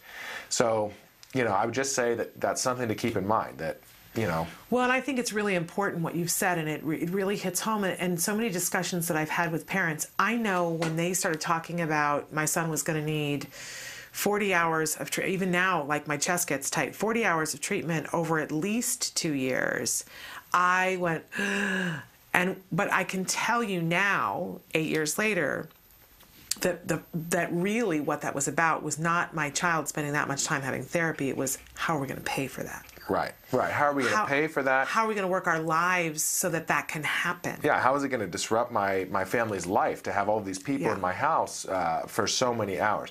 Uh, and also, quite honestly, how is it? How upsetting is it going to be to watch my young child have to work that hard for so long? That does feel very contrary to how we believe childhood should be. We don't Yeah. believe children should have to work really hard all day, every day, right? Yeah. And in general, that's true. A typically developing preschooler doesn't need to work really hard all day, every day for child development to occur. But the fact is, for most kids on the spectrum, they do. They really do. They need to work hard all day, every day in order to force that development to occur. And I, I had this uh, vision in my head of what, you know, having a three year old was going to be like. That he and I were going to pack a, a picnic lunch in the morning and we were going to go sit in the field and chase butterflies.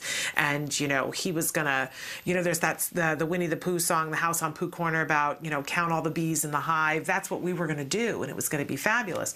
And that dream, like, melted in front of me as they were talking about 40 hours a week. But here's what I need you to know as a parent is that, yes, we lucked out. We got a funding source. So the money part of it got taken care of. It didn't make it easy, Right. but it made it easier. And there's more funding available for more families in the United States today now, yeah. than there was then. Um, 27 states insurance has to cover it, you know, and that's a good thing. So doesn't solve everybody's problem, but it solves many more people's problems.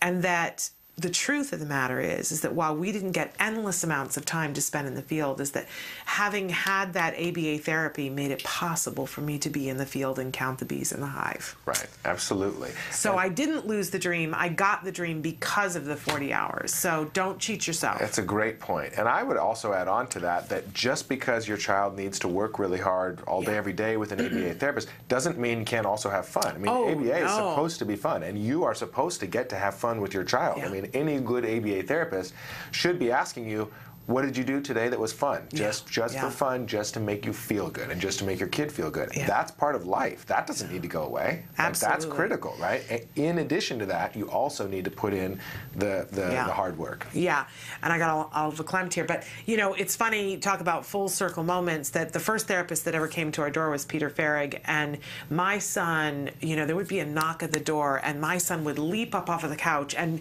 and almost, you know, he'd tiptoe, like running across the carpet, going, Peter, Peter, Peter. He was so excited when Peter would be there with him. And today, um, Peter Farrig is at my son's school today, observing him at his school. Full circle moment. Um, but the level of excitement um, that he, when when that knock would be at the door, and I encourage you that yes, there were times that my child cried. Of course. There were times that my child found it tough, but you know, my child also would fall down when he was learning how to walk and cry over that too. Right. It's you know, those are those are good cries. This is hard, but I'm going to be able to do it and and celebrate the victories. Uh, but 98.9% of the time, my child was thrilled when those therapists were there because they were playing with him and he was learning and he was loving it. So don't cheat yourself. Get the full prescription. And when people try to tell you that the prescription is less, if your child is under the age of five, you now know better. Right. Um, and you have to advocate for your child. Now, you mentioned doesn't matter whether it's PDD NOS, doesn't matter whether it's autism or whether it's autism spectrum disorder. So that does not leave out the kids. I think it's very unusual for a kid to get a diagnosis of Asperger's before the age of five. Right. But I have heard of it. I think it is one of those things that they give to parents to like. I know when Jem was diagnosed with autism, I said, "But it's Asperger's, right?" Because we want to cling to. But Yeah. you know, my kid's going to be you know this brilliant you know kind of nerdy kid, right? In that storm, you're clutching anything. But even if your child is un- under the age of five and you and they've said Asperger's, you still need that 30 to 40 hours. Well, there's no research on um, intensive treatment for kids with an Asperger's diagnosis under the age of five. So we don't know actually. But like you said, the reason why there's no research is because very few kids even get that diagnosis. So the, the existing research has been on children who have a, a diagnosis of either autistic disorder or PDD-NOS. And there actually is one study that compared outcomes or analyzed outcomes separately for kids with PDD-NOS versus full-blown autism. And the kids with PDD-NOS actually gained more. They actually did better with There the you go. intensive therapy than Okay. the more severe kids. So yeah, a real common misconception is, well, my child is less severe, uh, so he doesn't need as many hours. Right. But the research actually suggests the opposite. If your child is less severe, they're going to benefit even more from the intensive hours. Okay, so everybody needs to get this. Fight for it, and if you need help fighting for it, write in, and, and we'll we'll you know give you some tools to help you to fight for That's it. right. All right, we're going to take a break and come back and have Dr. Tarbox answer a question that came in last week after our discussion last week. So stick with us. The Institute for Behavioral Training provides courses in applied behavior analysis for the treatment of autism. Access IBT e learning videos on the move and learn at your own pace.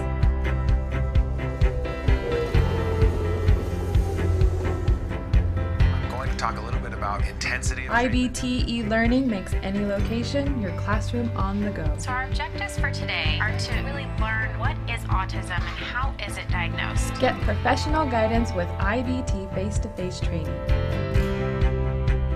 IBT face to face training courses prepare you to effectively implement ABA based interventions. Choose between small group and one to one instruction. Earn BCBA supervision hours via one to one video conferencing. So I had a chance to review your BIP today. You know what? It looked really good. You did a good job with it. IBT continuing education courses. Earn credit through webinars, conferences, article reviews, and e learning videos. You can learn more at ibehavioraltraining.com. IBT 360 degrees of ABA training.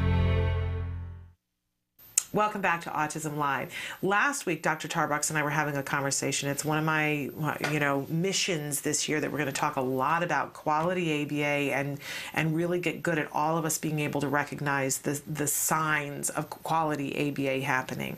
Um, because now that more people have access to it, we just have to make sure that we're on quality control as parents. We really do. Um, so and somebody wrote in and said, Hi, I'm loving all the focus on quality ABA, but as a potential future BCBA, can Dr. Tarbox please explain how a newly qualified BCBA is supposed to get all the experience you recommend?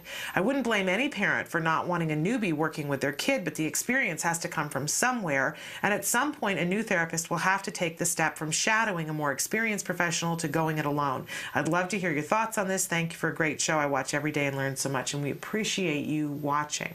So, Dr. Tarbox? Right. So um, I would say actually, uh, sort of the medical training system is a good analogy. So when you go to uh, a training hospital, like let's say UCLA Medical Center or Johns Hopkins Hospital, uh, you go there. The practitioners that are working with you, whether it's a nurse, a doctor, surgeon, whatever it is, um, they're, uh, they may or, they may be uh, early on in their career in their training. Uh, they may even be a medical student, right? Or they may be much later uh, in their career in their training.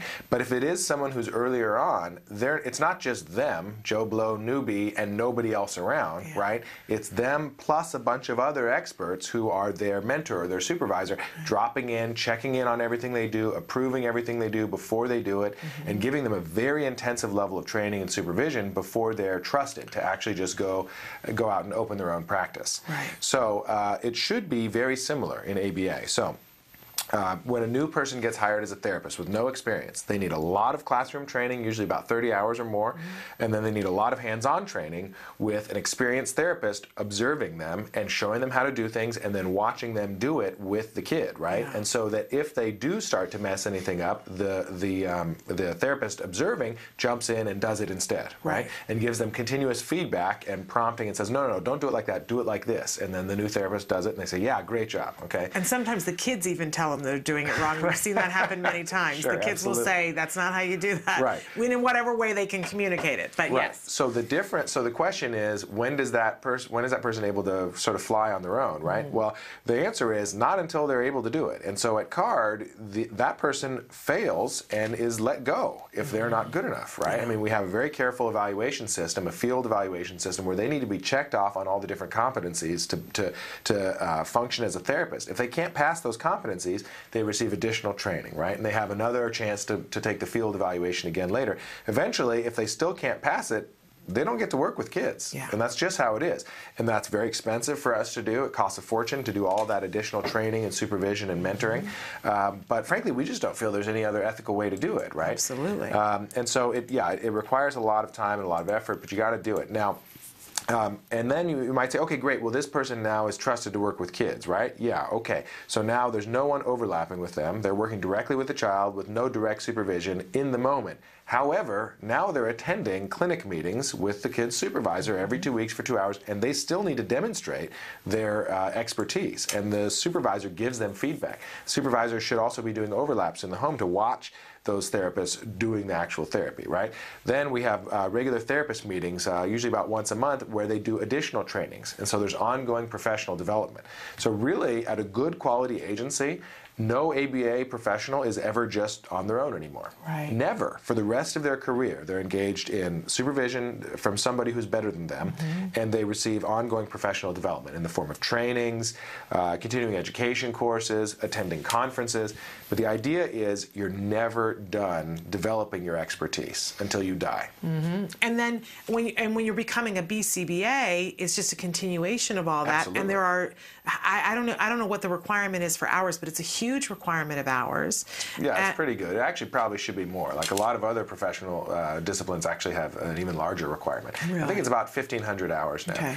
Um, and but but then of course the, the main thing is are you being supervised by someone else who's good quality, Key. right? Very key. And if the answer to that is no, then it doesn't matter how many hours you put in. You're learning the wrong way to begin with. Yeah, absolutely. So important.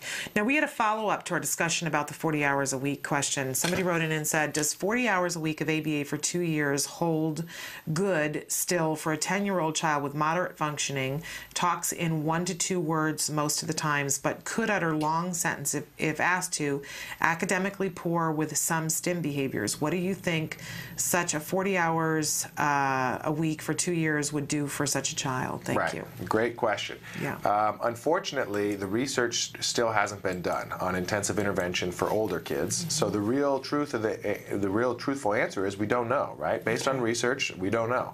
Um, however, do ABA-based uh, procedures for teaching and educating older children work? Yes, of course. There's a ton of research uh, on smaller scale research on teaching individual skills and decreasing individual uh, challenging behaviors in 10 year olds all the way up to 18 year olds and 30 year olds and 50 year olds even on the spectrum, uh, showing yes, ABA based procedures work.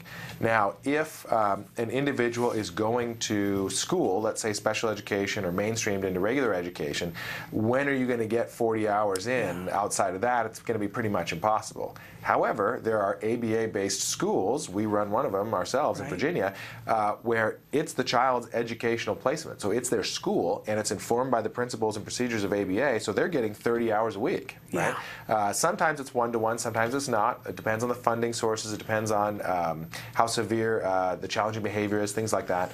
Uh, but the general answer is when do you stop? Uh, well, the general, general answer is a question, and that is when do you stop learning? Right. And that's when you're dead, right? And that includes people on the spectrum, and that includes everybody else, right? Right. So, can a 10 year old continue to learn effectively through ABA based procedures? Absolutely. Okay. Um, is there any research that has evaluated 40 hours a week of, you know, for two years of one to one intervention? No, that study simply has not been done. I, I, you know, and I feel for this parent because I, I have a 10 year old and um, I know what the schedule looks like for a 10 year old. Right. And, and once you get into school, you're on this treadmill of, you know, it, it like it just go, starts going really fast. And if Right. you're not getting where you want, um, where you want to be, uh, you know, and that looks different for all of us. But I, but and I and I realize, you know, um, it's totally different. Your circumstances and my circumstances and our children are totally different. But I know earlier this year I had to stop and say, I don't think this is right. I finally got to that place where my, my gut and my head had to have the conversation of, I don't think this is what's working. Right. And it, it was a very frightening moment for me about are we doing what we want to be doing? Are we getting where we want to be getting? And I honestly, I will tell you that, you know, it was part of what was being revealed to me, but also through conversations with you about it's not the child, but that when we're not getting where we and we're not seeing the progress, that we have to change something. Absolutely. And that can be so scary for a parent uh, because schools are big entities and they are very good at telling us that they know more about what they're doing than we do. Right. Um, but eventually, if your gut starts saying, uh, to your head, excuse me, we have to have a talk about this, which is what happened with me. Um, you know, you got to look at that. Doesn't mean you have to run out and do something that day. Right. It doesn't mean you have to throw everything out with, you know, the baby with bathwater. But sometimes we have to make a change. Right. And you know, one thing that your uh, listener could do is they could go to their IEP meeting and say, look, um, research shows that ABA based procedures are really effective for teaching 10 uh, year olds or older children with autism. And so I want that to be incorporated into what my child is receiving in the school. Yeah. So I don't know what his placement is like, Right. but maybe some pull out services or maybe an ABA trained one to one to help in, you know, difficult times in the classroom. Uh, maybe some after school tutoring or something that's based on ABA principles. There's a lot of different options for how it can still be incorporated. Yeah. Um, but uh, it, it, you know, she can absolutely ask for that. And uh, if she contacts us, we can, I can send her some of those research articles. Okay. It's on individual skills though, so it might be something like uh, social skills. You know, is there any research supporting uh, social skills interventions can be uh, effective for older kids? Yes, absolutely. Um, so we can send her some useful articles uh, on particular topics. So you can you can write to me and the, and and let me know that you want some of those articles about targeting specific skills For 10-year-olds or for older, ten year olds or older um, to look at that because you know at a certain point uh, you know that really becomes the game anyway about what is what's the next thing we have to do what's the next What thing the we sort have of to the major priorities, yeah, right? Yeah. Exactly. That's it, it exactly. Okay so hopefully that was uh, that helped to answer your question but write to us if you want more information about those individual studies. All right we're going to take a break and then we're going to come back and have dr tarbox answer another question. Stick with us.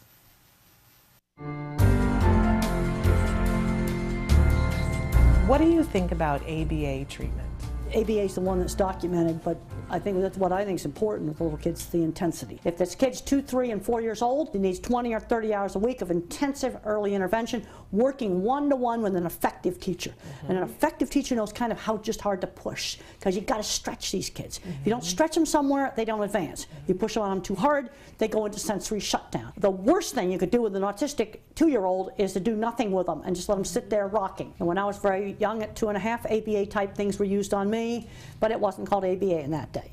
You know, my teacher would hold up a cup and she'd speak slowly. You got to speak slowly to these kids because there's auditory processing problems. She'd say cup, and then I'd say cup, and and the teacher would praise me. You know, that's very similar to ABA. You know, ABA in its um, you know original form is a little kids program. The whole idea is you're trying to get language jump started. And I like the more flexible kinds of ABA. You've got different levels of kids. Um, once, I mean, I had ABA type stuff when I was young, but then after I pulled out of it, I didn't have to go through elaborate things of getting ready for school. I still have this habit now today. I lay my clothes out the night before that I'm going to wear, so when I'm sleepy, I can just get them on. And then you have other individuals where they've got to do very structured, you know, uh, you know, breaking down the task analysis. This is where after you get out of the little kids and you get them talking, they kind of diverge into different levels of functioning. And a type of ABA program that'd be suitable for a very severe kid would not be something you'd want to do with a mild Asperger kid because you're going to bore them to death and make them hate school. Absolutely.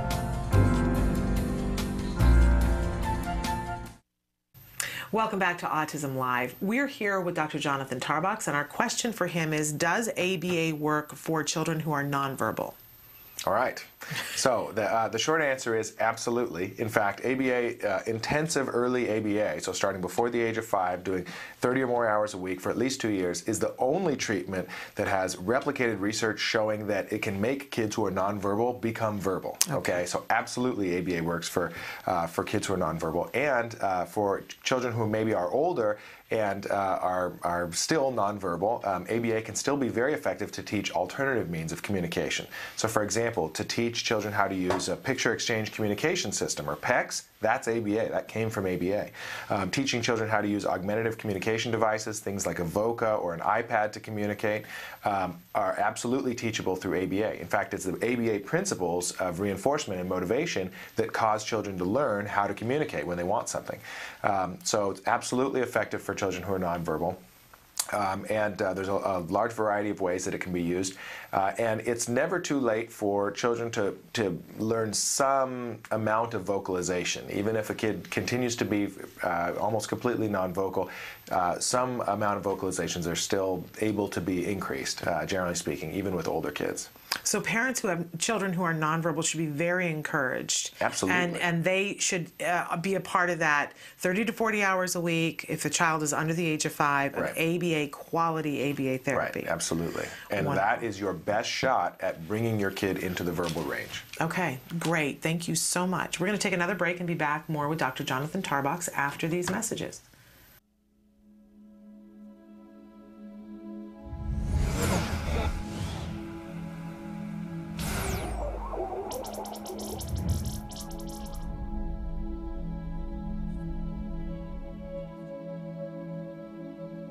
Nick was diagnosed with autism in 1994 at the age of four. He received five years of therapy from CARD that eventually faded out. Nick recovered from autism in 2001. The song I'm about to perform is by the Red Hot Chili Peppers. CARD helped many patients, myself, to recover to this level now.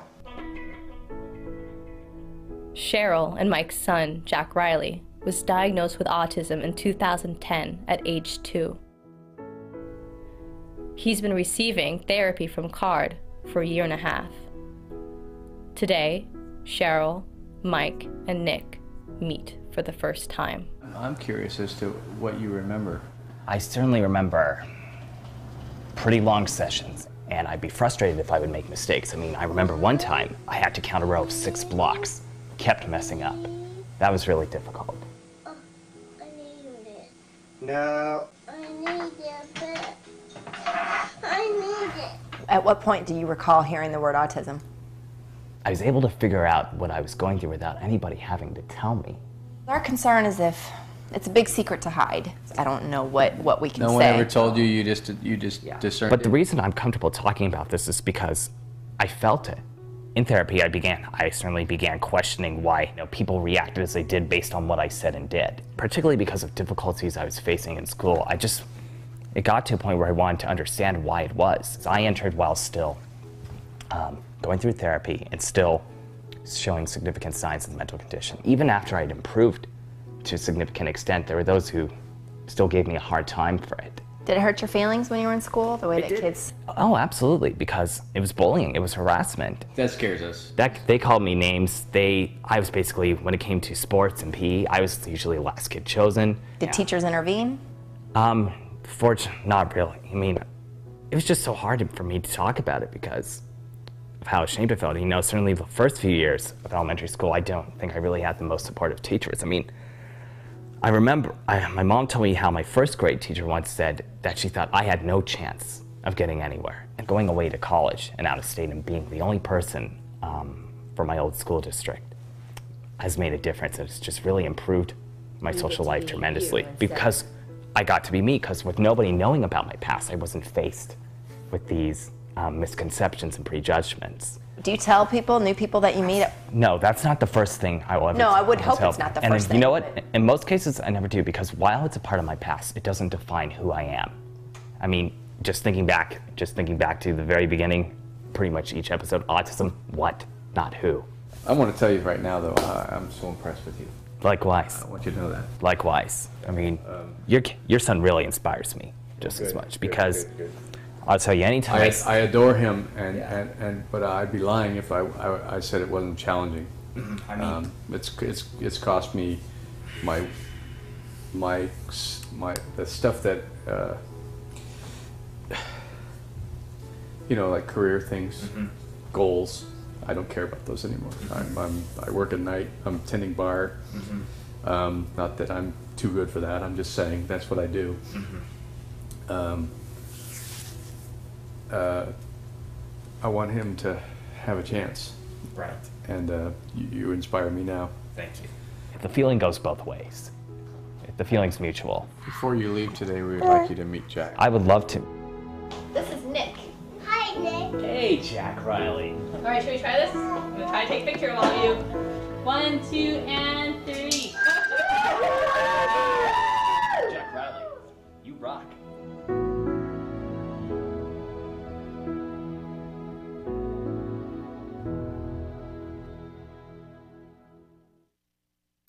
Welcome back to Autism Live. We're here with Dr. Jonathan Tarbox, who is the head of research and development for the Center for Autism and Related Disorders and also the director of the Autism Research Group.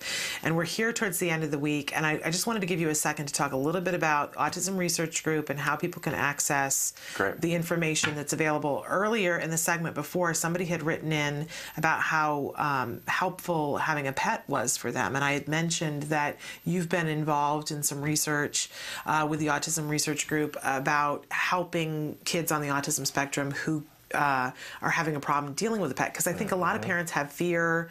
Uh, those are that's one of the real things in life we have fear about. We want the pet. We think that it's going to be a stress reducing thing, but is the child going to be interacting? It's just one of the many things that you guys have taken on, right? Right. Yes.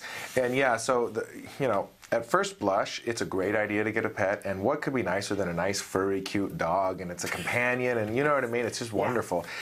And at the same time, since nothing is ever simple, uh, it may be another source of challenge for you and your child, right? It may well turn into something where your child is handling the dog too roughly or um, doing things unintentionally that are going to hurt the animal or aggravate the animal, you know, um, pulling its tail, pulling its hair, things like that. So, yes, even that too, even having a cute little dog may well turn into another opportunity for you to practice another skill with your child, right? Which probably the whole point of getting a pet is to not have to think about everything always being so serious in your life, right? It's Yeah. just have fun for once and then just enjoy life. Uh, but yeah, so it may turn into that. And and if it but the good news is if it does turn into an issue, just like everything else with autism and ABA, there are things you can do about it. And so yes, we have worked with some children who uh, were handling their family pets uh, too roughly. And we use the same basic procedures we use for everything else in ABA, which is, you know, prompt the child to do what you want them to do, right? Use lots of positive reinforcement and praise and make it fun, and then gradually fade out the prompting and the reinforcement until the child's doing it on their own. So if you want to increase um, gentle petting, you're gonna have to practice it. Sit down with your with your kid and with the dog, and show them what it looks like to pet nicely. Use rules if your child can understand rules, like we pet the dog nicely, you know, pat the dog or something. Prompt physically prompt your child to, to engage in the nice soft petting if necessary. Then don't forget the reinforcement part. They're not going to do it just because you want them to. You got to use some kind of uh, reinforcement that's effective. So whether it's edible or praise or tickles or whatever, it's got to be reinforcement that the kid cares about and wants to get from you. Yeah. Um, reinforce the appropriate petting. If the if the child does go for the inappropriate or too rough uh, petting, you can um, physically block that. Um, you can also reward. What we actually did in this study that we published is reward the child when they don't engage in the aggressive behavior. Yeah. Um, and as long as the the rule is set up to where you can only get this positive reinforcer that you want, if you don't uh, uh, be, uh, if you don't act aggressively with the dog, uh, then that can work very well. And we actually had to start with 10 seconds. Be not, you know, don't hurt the dog for 10 seconds, and you get a reward. Okay. But then we were gradually able to fade that out to 10 minutes, and then once it got to 10 minutes, the, ch- the child just learned to be nice with the dog, and we Yeah. didn't even need to do the reinforcement anymore. Yeah, and and one of the things that I, you know, I we weren't even going to get a dog because I thought it was too much and what was going to happen, and I didn't want to deal with something, and so we didn't even have the benefit of that. But then the more I heard you talk about the fact that if something happened, we could, you know, we could come up with an intervention, then the stronger I felt about let's get a dog. But one of the things that I've noticed with our dog is that we worked really hard to make it reinforcing for the dog to Mhm. interact with our child too. So she got praised and she got treats um, because she would rather have come to us. But one of the things that we did was uh, whenever there was a treat or something, we had Jem give it to her so that she Yeah, looks at idea. him as a source of pleasure as well. So she does go to him and then he pets her and it becomes this happy, you know, the little hearts drawn everywhere. Forget it with anybody else. My dog can't be around anyone but us. But at least it works for us, and great. that's and that's a good thing. And they have a nice bond now. But as I said, that's just one of the many things that Autism Research Group has given us. So tell us a little bit about what the mission is and how people can access information. Sure. So, Autism Research Group is a nonprofit research institute that we started for the purposes of doing research that makes a real life difference in families uh, living with autism. So, most research out there, uh, not just on autism, but other healthcare issues also, is really more sort of for academic interest and more for sort of scholarly or scientific interest than anything else. And so, a lot of parents uh, of folks on the spectrum will tell us, you know, great, I just saw all the new millions and millions of dollars that were funded by NIH or Autism Speaks or whatever else to do all of this research in kids with autism. And now, at the end of the day, what does any of this mean for my kid? And how is it actually going to help my kid tomorrow or today? And the, and the honest answer for most research on autism is it's not. It's not going to help anytime soon. And so, uh, and, and that research is important too for its own It reasons, is. right? Because a genetic study you do today may well lead towards some major breakthrough 20 years from now. Yes. It's possible. We don't know, but it's possible. The kind of research we're focusing on in our niche at Autism Research Group is stuff that makes a real difference for the kids who are participating in the research and their families. Yes. So if your child is constantly, you know, uh, uh, throwing up and you want to figure out why they're throwing up, or, or your child is hurting the dog, or Right. things Picky like that. eating, uh, Picky eating, safety yeah. skills in the community. Yeah. Um, you know, you name it. Things that make a real life difference. Uh, another big focus of ours is on perspective taking skills. Yes. So teaching your child how to understand what it's like to be in someone else's shoes and how to use that understanding and apply it to one's own social behavior. So if I'm going to play with my buddy on a play date, I can. It, it'll help me to better understand where he's coming from and to kind of take into consideration his preferences, his intentions, what he's thinking or what he wants, so that it's sort of a, a mutual, reciprocal play situation rather than me just doing my thing and you doing your thing. And I got to tell you, you guys do it so well. You teach perspective taking so well that it, I, I think it's ironic now that as more and more young people have had the benefit of this, what I, I'm seeing a shift that as we look at the world, pretty much every problem that ha- there is in the world you could pare down to perspective taking, whether it's a really true. war or neighbors really having, you know, a difficulty or a spouse, uh, you know, thing happening. It's a, it's a it's a measure of perspective taking, and we know that there's a deficit on the autism spectrum, and so you guys sort of get in front of that and teach the perspective taking. And what we're discovering uh, in some of these older kids is that their perspective taking skills are so much better than the general population. That's right, absolutely. Which is pretty amazing, right? It that, that we can bring kids to that level. And yet it's extremely ironic that we're supposedly preparing the, these kids on the spectrum to function in the typically developing world, Right. and it turns out we actually make them better at something, Yes. right? Than, So- uh, than a lot of folks are. My answer for that is that, you know, when you're done with this book, the next book should be on perspective taking for people who aren't on the spectrum. Really, absolutely. You know, it's not a um, yeah. that teaching all the things that we've learned about teaching perspective taking to people who have a deficit in it to people who shouldn't have a deficit in it. Absolutely. Uh, it should be a part of the curriculum at school. Absolutely. Well, I thank you so much. It is time for us to let you have your day back and go back to the, the really important things that you do. But thank you so much for the work that you do on a daily basis. It's always a pleasure to be here. I Well, it's our, our pleasure, our thrill. We're going to take a short break and then we're going to come back to close out the show and close out the week and tell you a little bit about what's happening next week. So stick with us. Monica Holloway is a critically acclaimed author, speaker, and activist. She is also an autism mom. Her son Wills was diagnosed with autism at the age of three. Now, at the age of 15, Wills is a high school freshman attending a mainstream school. I'm in a brand new school. I'm in a great school that I love, and I'm really happy there. I made friends pretty quickly on the first day, Uh-huh. and something interesting happened to me on the first day. Tell me. We were doing a art project with um, fabric markers, and there was a little label on it that said "squeeze for best results." Okay. And so I squeezed it and exploded all over the people at my table. Oh no! And we were all covered in little blue dots. I asked Wills how he describes autism to people. I say that I have Asperger's syndrome, which is mm-hmm. a slight form of autism. It doesn't make you any different. It really doesn't. It's just it's just there and it just kind of makes you who you are. I asked Wills what he thought of the Sandy Hook shooter's actions being linked to autism. Please please just don't don't be scared of autism. If you, if somebody has autism, don't be scared of them. Chances are they're not violent. They're just like you or me. Monica is a proud mom with good cause. I asked her to describe Wills in five words. generous, curious, funny, sensitive, loving. We had a chance to talk about the Sandy Hook massacre and how Monica heard the news. On Friday, when it hap- when the shooting happened in Connecticut, I was in my car, and uh, my husband Michael called to tell me what had happened, and I was in a state of shock, as I think we all were. But that many children, and I felt, I guess, a mind can't take in that kind of information uh, without feeling nauseous. I, I felt it go from here all the way down my body. I started calling everybody I knew to tell them I loved them and um, I was thinking about them and I just wanted to be with the people that I knew. I started hearing more and more um, information come on the news about this shooter having Asperger's or being autistic. And then I started hearing things about, um, well, does autism cause violence? And I started to, I was in a whole other level of shock. Never in a million years would I think that somebody might associate us and my son's face with the face of violence just because he has Asperger's. And I've seen bad days and good days, and that's what kills me is like there was not a day bad enough to ever make me think that he or any of his friends could ever be violent. The only thing that made me even feel a little bit better to do something to help educate. And so we've started a campaign on my Facebook page, Cowboy and Wills. It's called I Am the Face of Autism.